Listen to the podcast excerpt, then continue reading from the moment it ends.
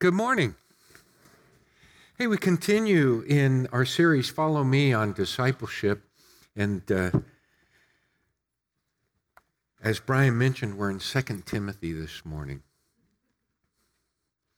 We've looked at uh, the fact that disciples make disciples, disciples follow Jesus.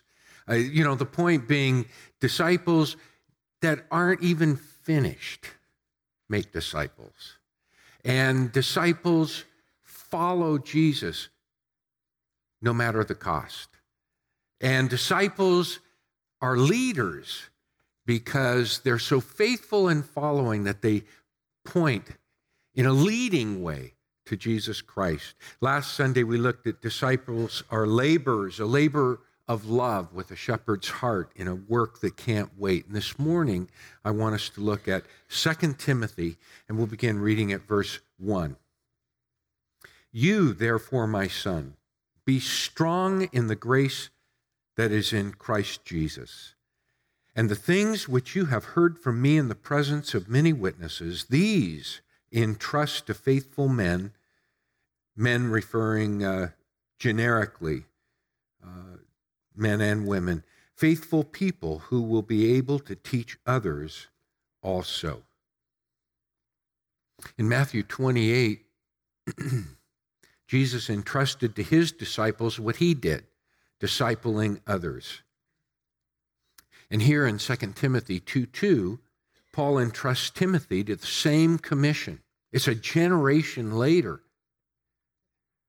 And that's uh, very telling because the setting is quite different, and yet the message is the same. The words entrusting to faithful people, that's the language of stewardship. A steward. Paul uses uh, in this passage, and we're going to look at the rest of uh, the second chapter next Sunday because uh, Timothy has a number of pictures of faithfulness, of a mindset of faithfulness. And he looks at the soldier, the athlete, the worker, the farmer, the vessel, the servant. But here he begins with the language of a steward.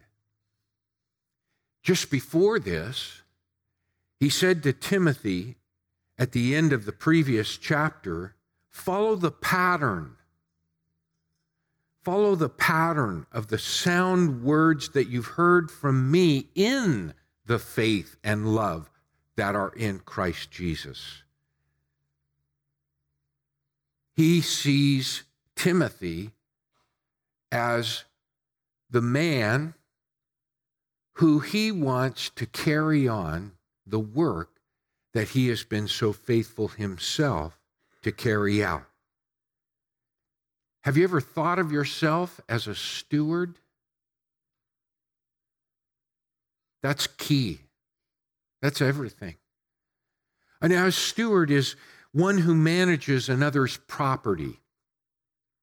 Paul says in 1 Corinthians chapter 4 verse 2, what is sought in a steward is faithfulness.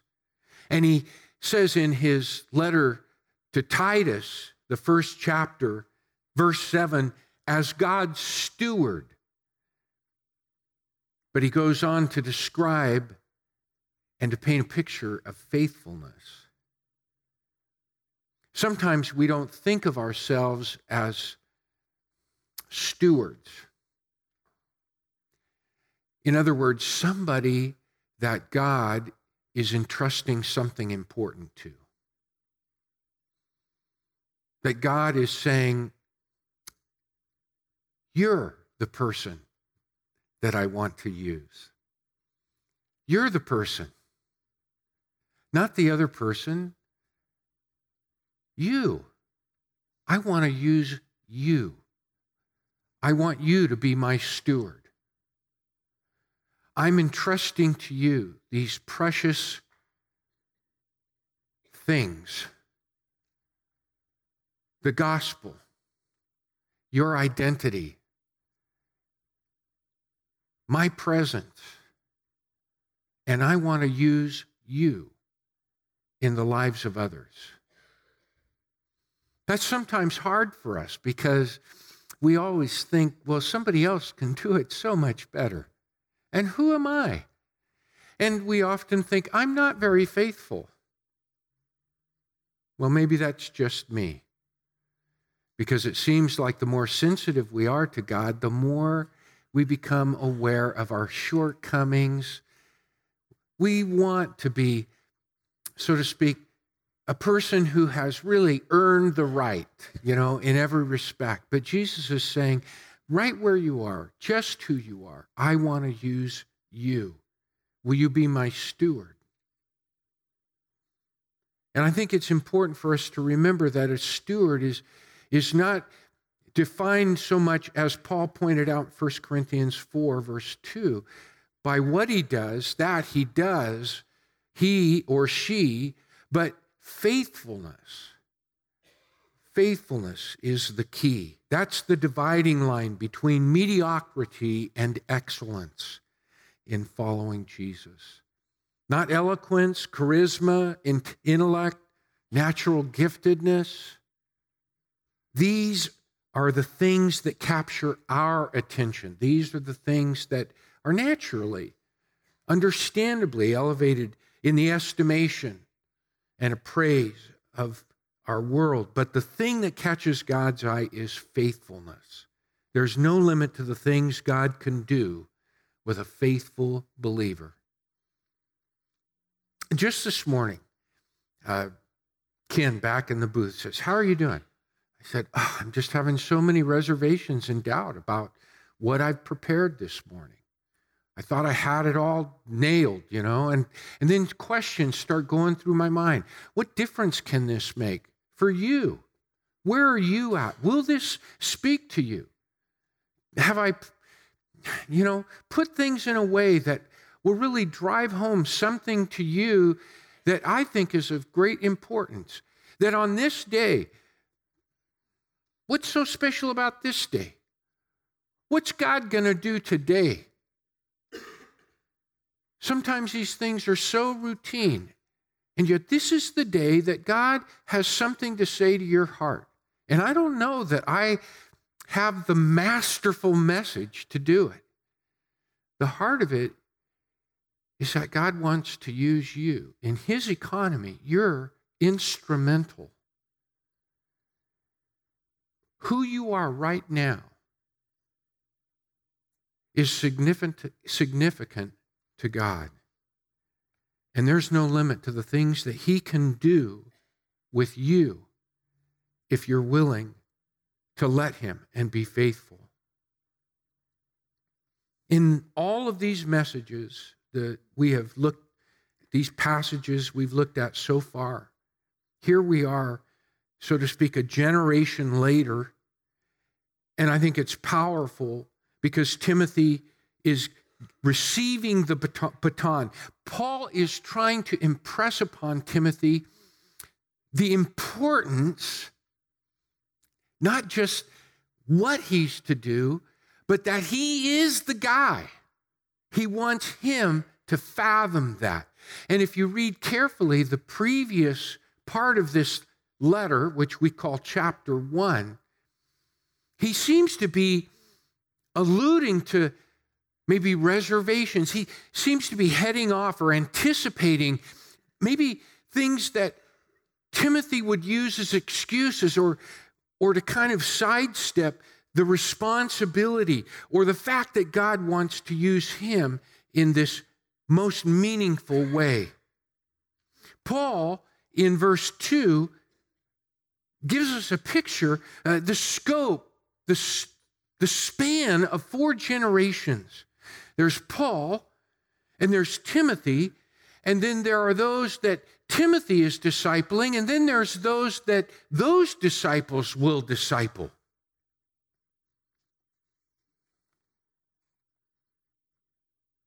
Each generation is significant. Josh McDowell wrote a book this uh, last year called The Last Christian Generation. The subtitle is The Crisis is Real, the responsibility is ours.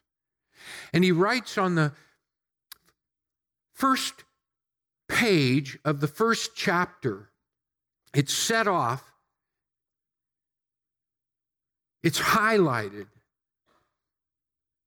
And he writes, I sincerely believe unless something is done now to change the spiritual state of our young people, you will become the last Christian generation.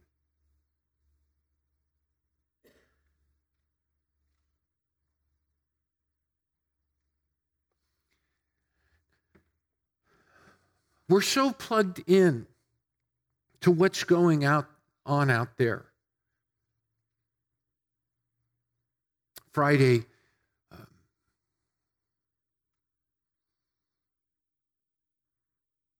all over social media, at least my social media. Um, of course, I'm fully aware of what's happening in Iraq, Syria, and Iraq. ISIS, President spoke to this, referred to it as ISIL, which is Islamic State of Iraq and the Levant, which involves Syria and more.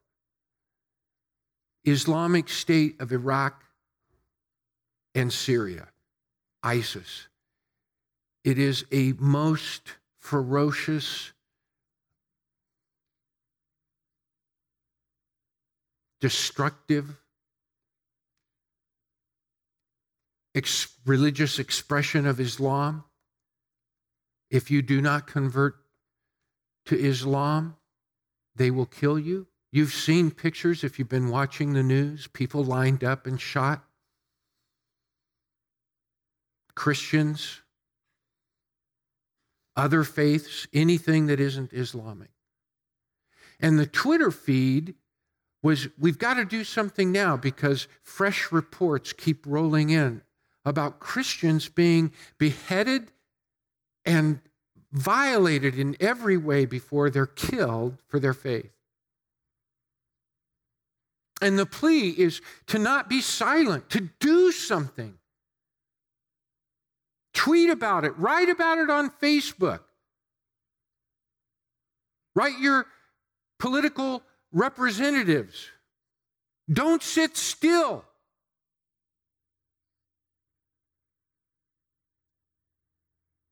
That's not the way my mind thinks. I, I, can add my voice. I can write something on the wall of my Facebook page.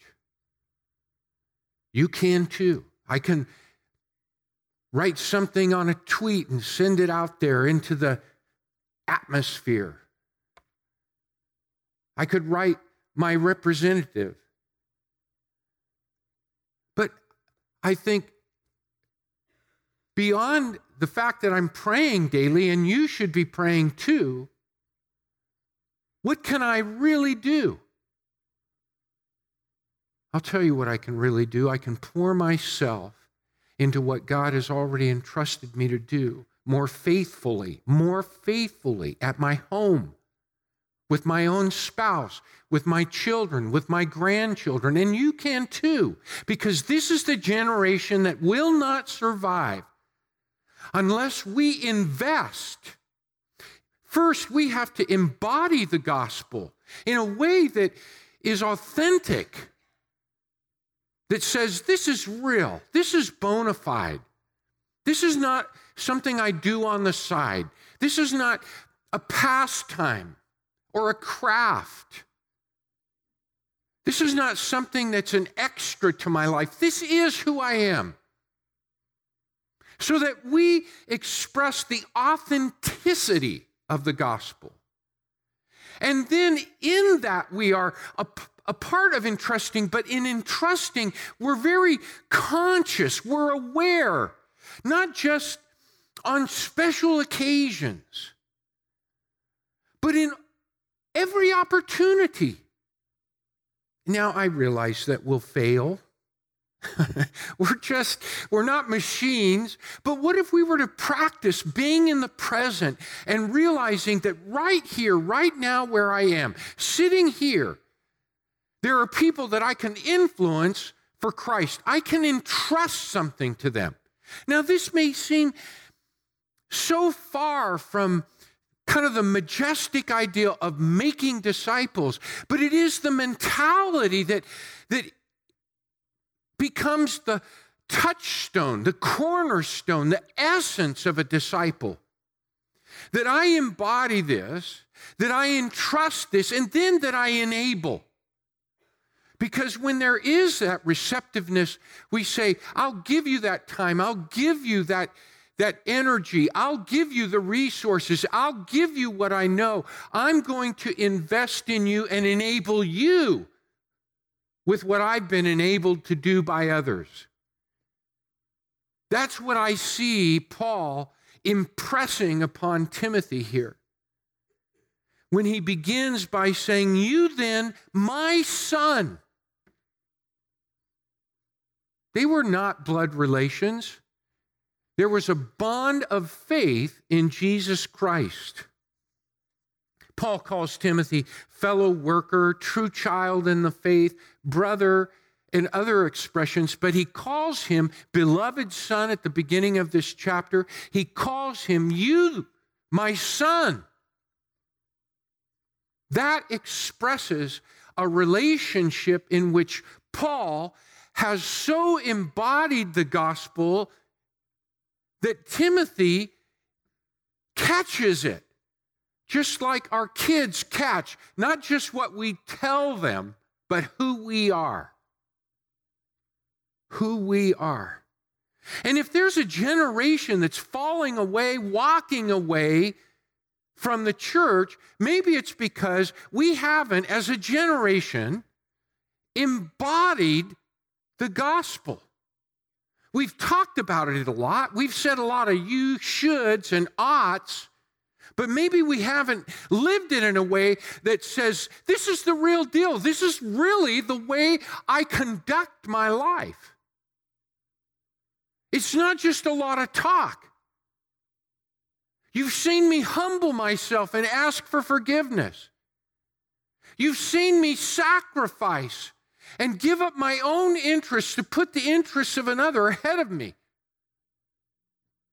You've seen me deny myself. But sometimes the people all around us in our own household, our neighbors, co workers, people that we go to school with, work with, people in our circle of influence don't see any evidence of Christ in our lives. They hear it, but they don't see it because it isn't authentic to them.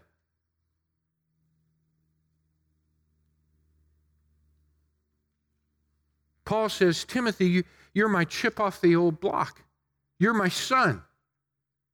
Back in Acts chapter 16, Paul found Timothy, who was a disciple.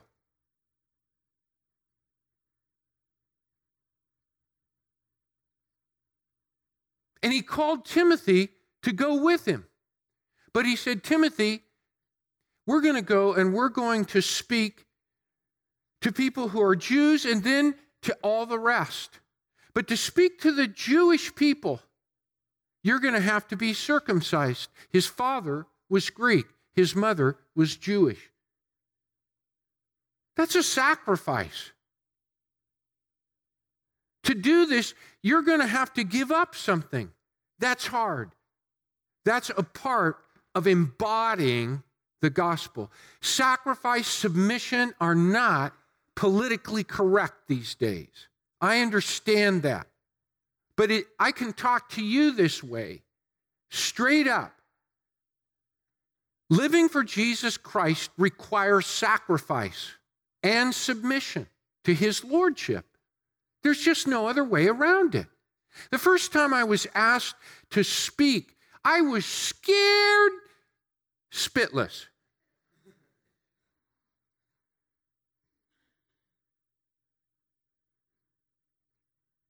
I have realized Maybe it's like when, when you go for jury duty. Everybody, well, maybe not you, but who wants to be a juror? But then we get in there and the solemnness and the responsibility washes over us. And we even think about who we are living and enjoying such freedom and laws and ideals as are the inspiration and aspiration of this country. When I was asked to speak that first time at a church in another town, the awesomeness of the thing came over me. I went to see my pastor because I had an earring in my ear. And boy, back then, um, only pirates. it was a very odd thing. That had not been an obstacle to my being discipled in that church and given opportunities. But it really hit me that that could be a real stumbling block to people who didn't know me and I didn't know them. And he just confirmed what I already knew. I needed to take that earring out. That was just kind of part of my rockin' identity. And we all know what that's a little bit about. And my hair length and my beard.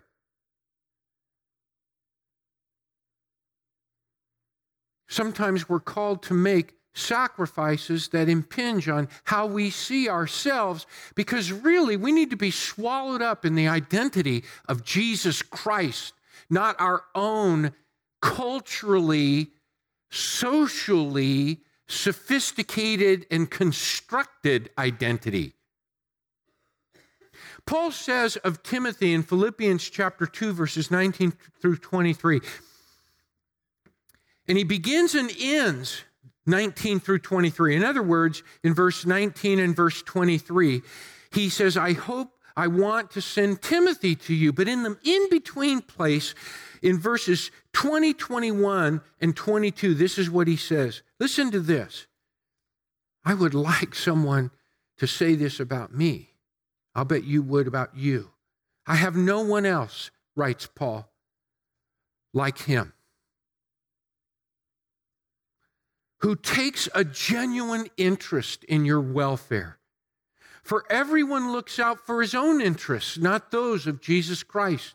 But you know that Timothy has proved himself because, as a son with his father, in other words, as a son to me, his spiritual father, he served with me in the work of the gospel. Timothy's the real deal. In the first part of this letter, he refers in verse 5 to Timothy's sincere faith, that is, without hypocrisy. He says it's a faith that was interesting. Your grandmother, your mother, and now in you, Timothy. You see, there's the context of embodying the authenticity of the gospel. Family, home, even church. By the way, we have a chance to invest, to embody the gospel in our children's ministry, making a real difference in these children's lives. An hour and a half a month. We're short 20 workers. Come on, people. I tell you, I would be there if I didn't have to be here. I hope you will. Find the time. Be the real deal. In a world of fakery, buyer beware, posing, and falsehood, people are disenchanted and cynical. They're pessimistic about real people. They don't believe they exist. They don't believe there are really heroes. If we only knew the truth, well, we know the truth. We are sinners, but we can point to one who causes us to live honestly, truthfully, genuinely, lovingly, in all the ways that own up to being who we really are sinners, saved by the grace of God. That's what people are looking for. What's interesting is Timothy, when Paul says he really cares because no one looks out for the interests of others these days, but he really looks out for your interests. Well, earlier in that letter, just that same chapter, he starts off by saying, Look out for the interests of others, not just your own. Have this attitude in you, which was in Christ Jesus, who, being equal with God, emptied himself, becoming a servant. In other words, he says, the source of all of this is that we embody our identity, the really the person of Jesus Christ in our lives. That's the first step. That's the, we never graduate from that. Living for Christ is a part of reproducing ourselves and making disciples. Entrusting, embodying, entrusting. He says, What you have heard me say, what you've heard me say.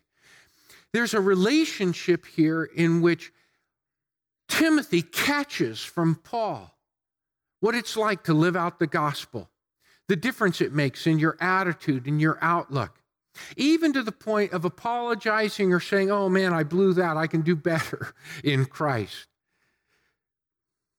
But there's also what we teach and express. In 1 Corinthians 4:17, Paul says, Timothy, my son whom I love, who is faithful in the Lord, he will remind you of my way of life in Christ Jesus. Isn't that beautiful? He will remind you of my way of life in Christ Jesus, which agrees with what I teach everywhere in every church. Now, that is huge. I'm the same in what I say and what I do in every church, and Timothy will remind you of that because he's a chip off the old block. And it was Paul who said, Imitate me as I imitate him, follow me as I follow him. Now, Timothy's doing the same thing. In 1 Corinthians 16, verse 10, Paul says, Timothy is carrying on the work of the Lord just as I am. A picture of reproduction. Timothy couldn't just hand them a Bible. I suppose Paul could have written down in a letter and said, Timothy, pass this around. But he said, Timothy, reproduce yourself, invest in others, become conscious of the role that you have. Because, Timothy, I'm passing off the scene. This is my last letter. I'm not going to be around. You've got to entrust to others that they in turn can entrust to yet others. This word entrust means to deposit what belongs to me in another's hands. That's why I say we have to embody it and be able to entrust it. Yeah, there's content but nobody's going to listen if we aren't living it out. And again, I'm not talking about perfection. I'm just talking about being real and turning to the Lord and trusting Him and taking steps of faith, mending fences, doing the hard work of being like Jesus in our lives. And that is sometimes hard, but it is so exhilarating when you realize you're growing and you have stepped out and followed Him in ways that you wouldn't otherwise. Parenting is, I suppose, a rough analogy.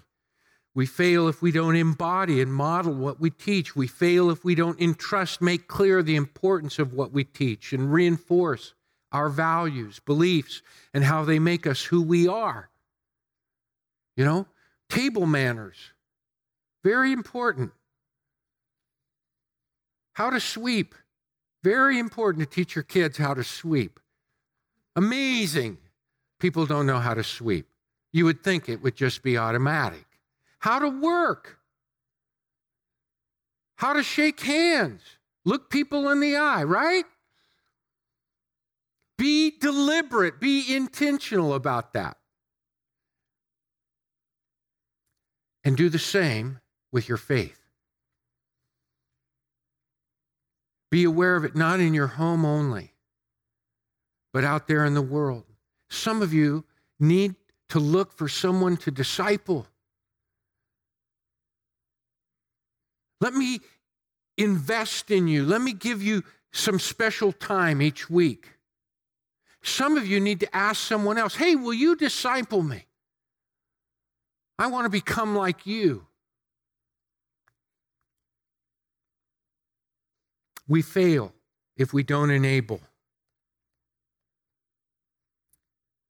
Embody, entrust, enable the who, why, and how. I do it. I do it and you watch. I do it and you help. You do it and I help. You do it and I watch. You do it. We can do that at home and we can do it in the church we can do it in the community of believers, and we need to be doing it. ISIS isn't on our doorstep. I've been thinking about that a lot.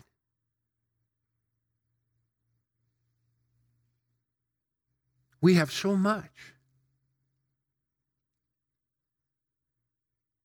We're fat and sassy.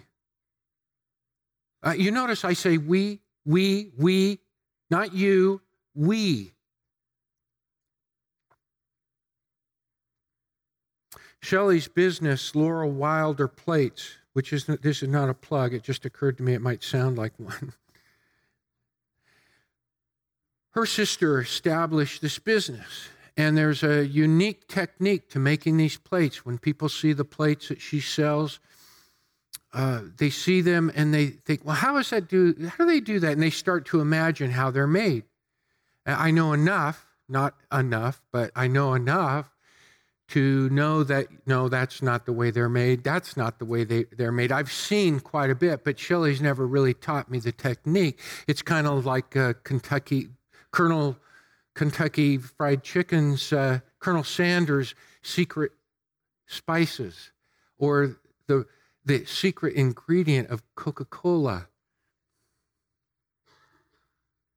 And she's hoped She's kind of hoped that along the way, maybe somebody within the family, not just our immediate, but the extended family, would, would show an interest in the business. Um, 15 years ago, she was hoping it was really ready to go to the next stage, but she needed some, someone who had a sense of, I want to invest in this. I want to learn from you. I, I'm going to show the kind of faithfulness that it takes. She did with one lady, but the lady went off and started her own business. And now it's at that point where there's going to come an end to Laura Wilder. It's going to stop. It's not going to grow. It's not going to be handed off. It's not going to go into a new phase or metamorphosis become something greater than it is even now because after Laurel died, then Shelley added her creative abilities to it and did things that were kind of a new step, a new direction, keeping together the, the identifying uh, character of Laura Wilder. That kind of makes me sad. I think that's what uh, Josh McDowell meant we need to appreciate that we do nothing more important than reproducing ourselves. But to do that, we have to have the mentality. We really need to let that sink in and not think, who am I? God, uh, John can do it. He's better equipped. Well, I used to say that. They're better equipped.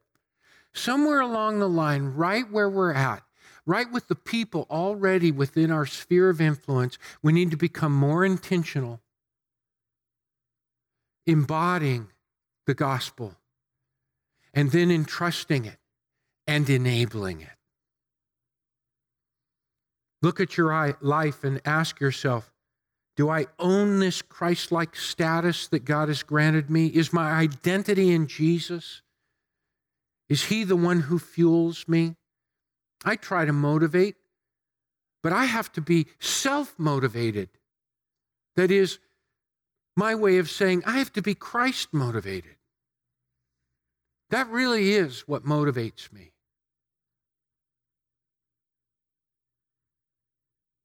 That's what has to motivate us. In trust, am I mindful of the relationships God has already given me and I'm Am I intentional and deliberate in fostering and shepherding them as a person who has the treasures of life? And then to enable.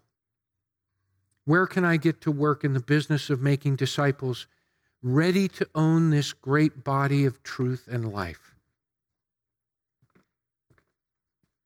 It just begins right where we're at. The precious present whenever I get uh, down or discouraged, because you know me well enough to know that I, I track the news. I try to kind of stay abreast of what's what's happening everywhere. It can it can it can discourage you. Do you know what I'm talking about? You do. and then I I get small. I do. I get small. I say, Where am I right now, John? I'm right here in this moment. This is the most important moment. This is the moment that counts, not a moment that hasn't materialized, not a moment that's under the blood of Jesus Christ. This moment, this moment in which I can trust my life to Jesus Christ. Let Him be Lord right now. That's the only time. That's how we got to do it every day. Every day. Will you stand with me? I'm going to pray. Uh, after I say, and all of God's people said, Amen, I'm going to be up here along with pastoral staff, elders, and their wives as well. If you'd like to pray with me or any of the staff or others that are here, we invite you to come. Maybe God's put something on your heart that belongs to this moment, a moment when you need to acknowledge His Lordship by bringing to Him the needs of your life, of others that you're interceding for. Maybe it's to acknowledge what He is impressing upon your heart. You'd like to pray with us. Whatever God is doing in your life, if you want to enlist our prayers, with yours, we invite you to come. Let me close in prayer. Gracious Heavenly Father, thank you for your Son, Jesus Christ. We do love you. We aspire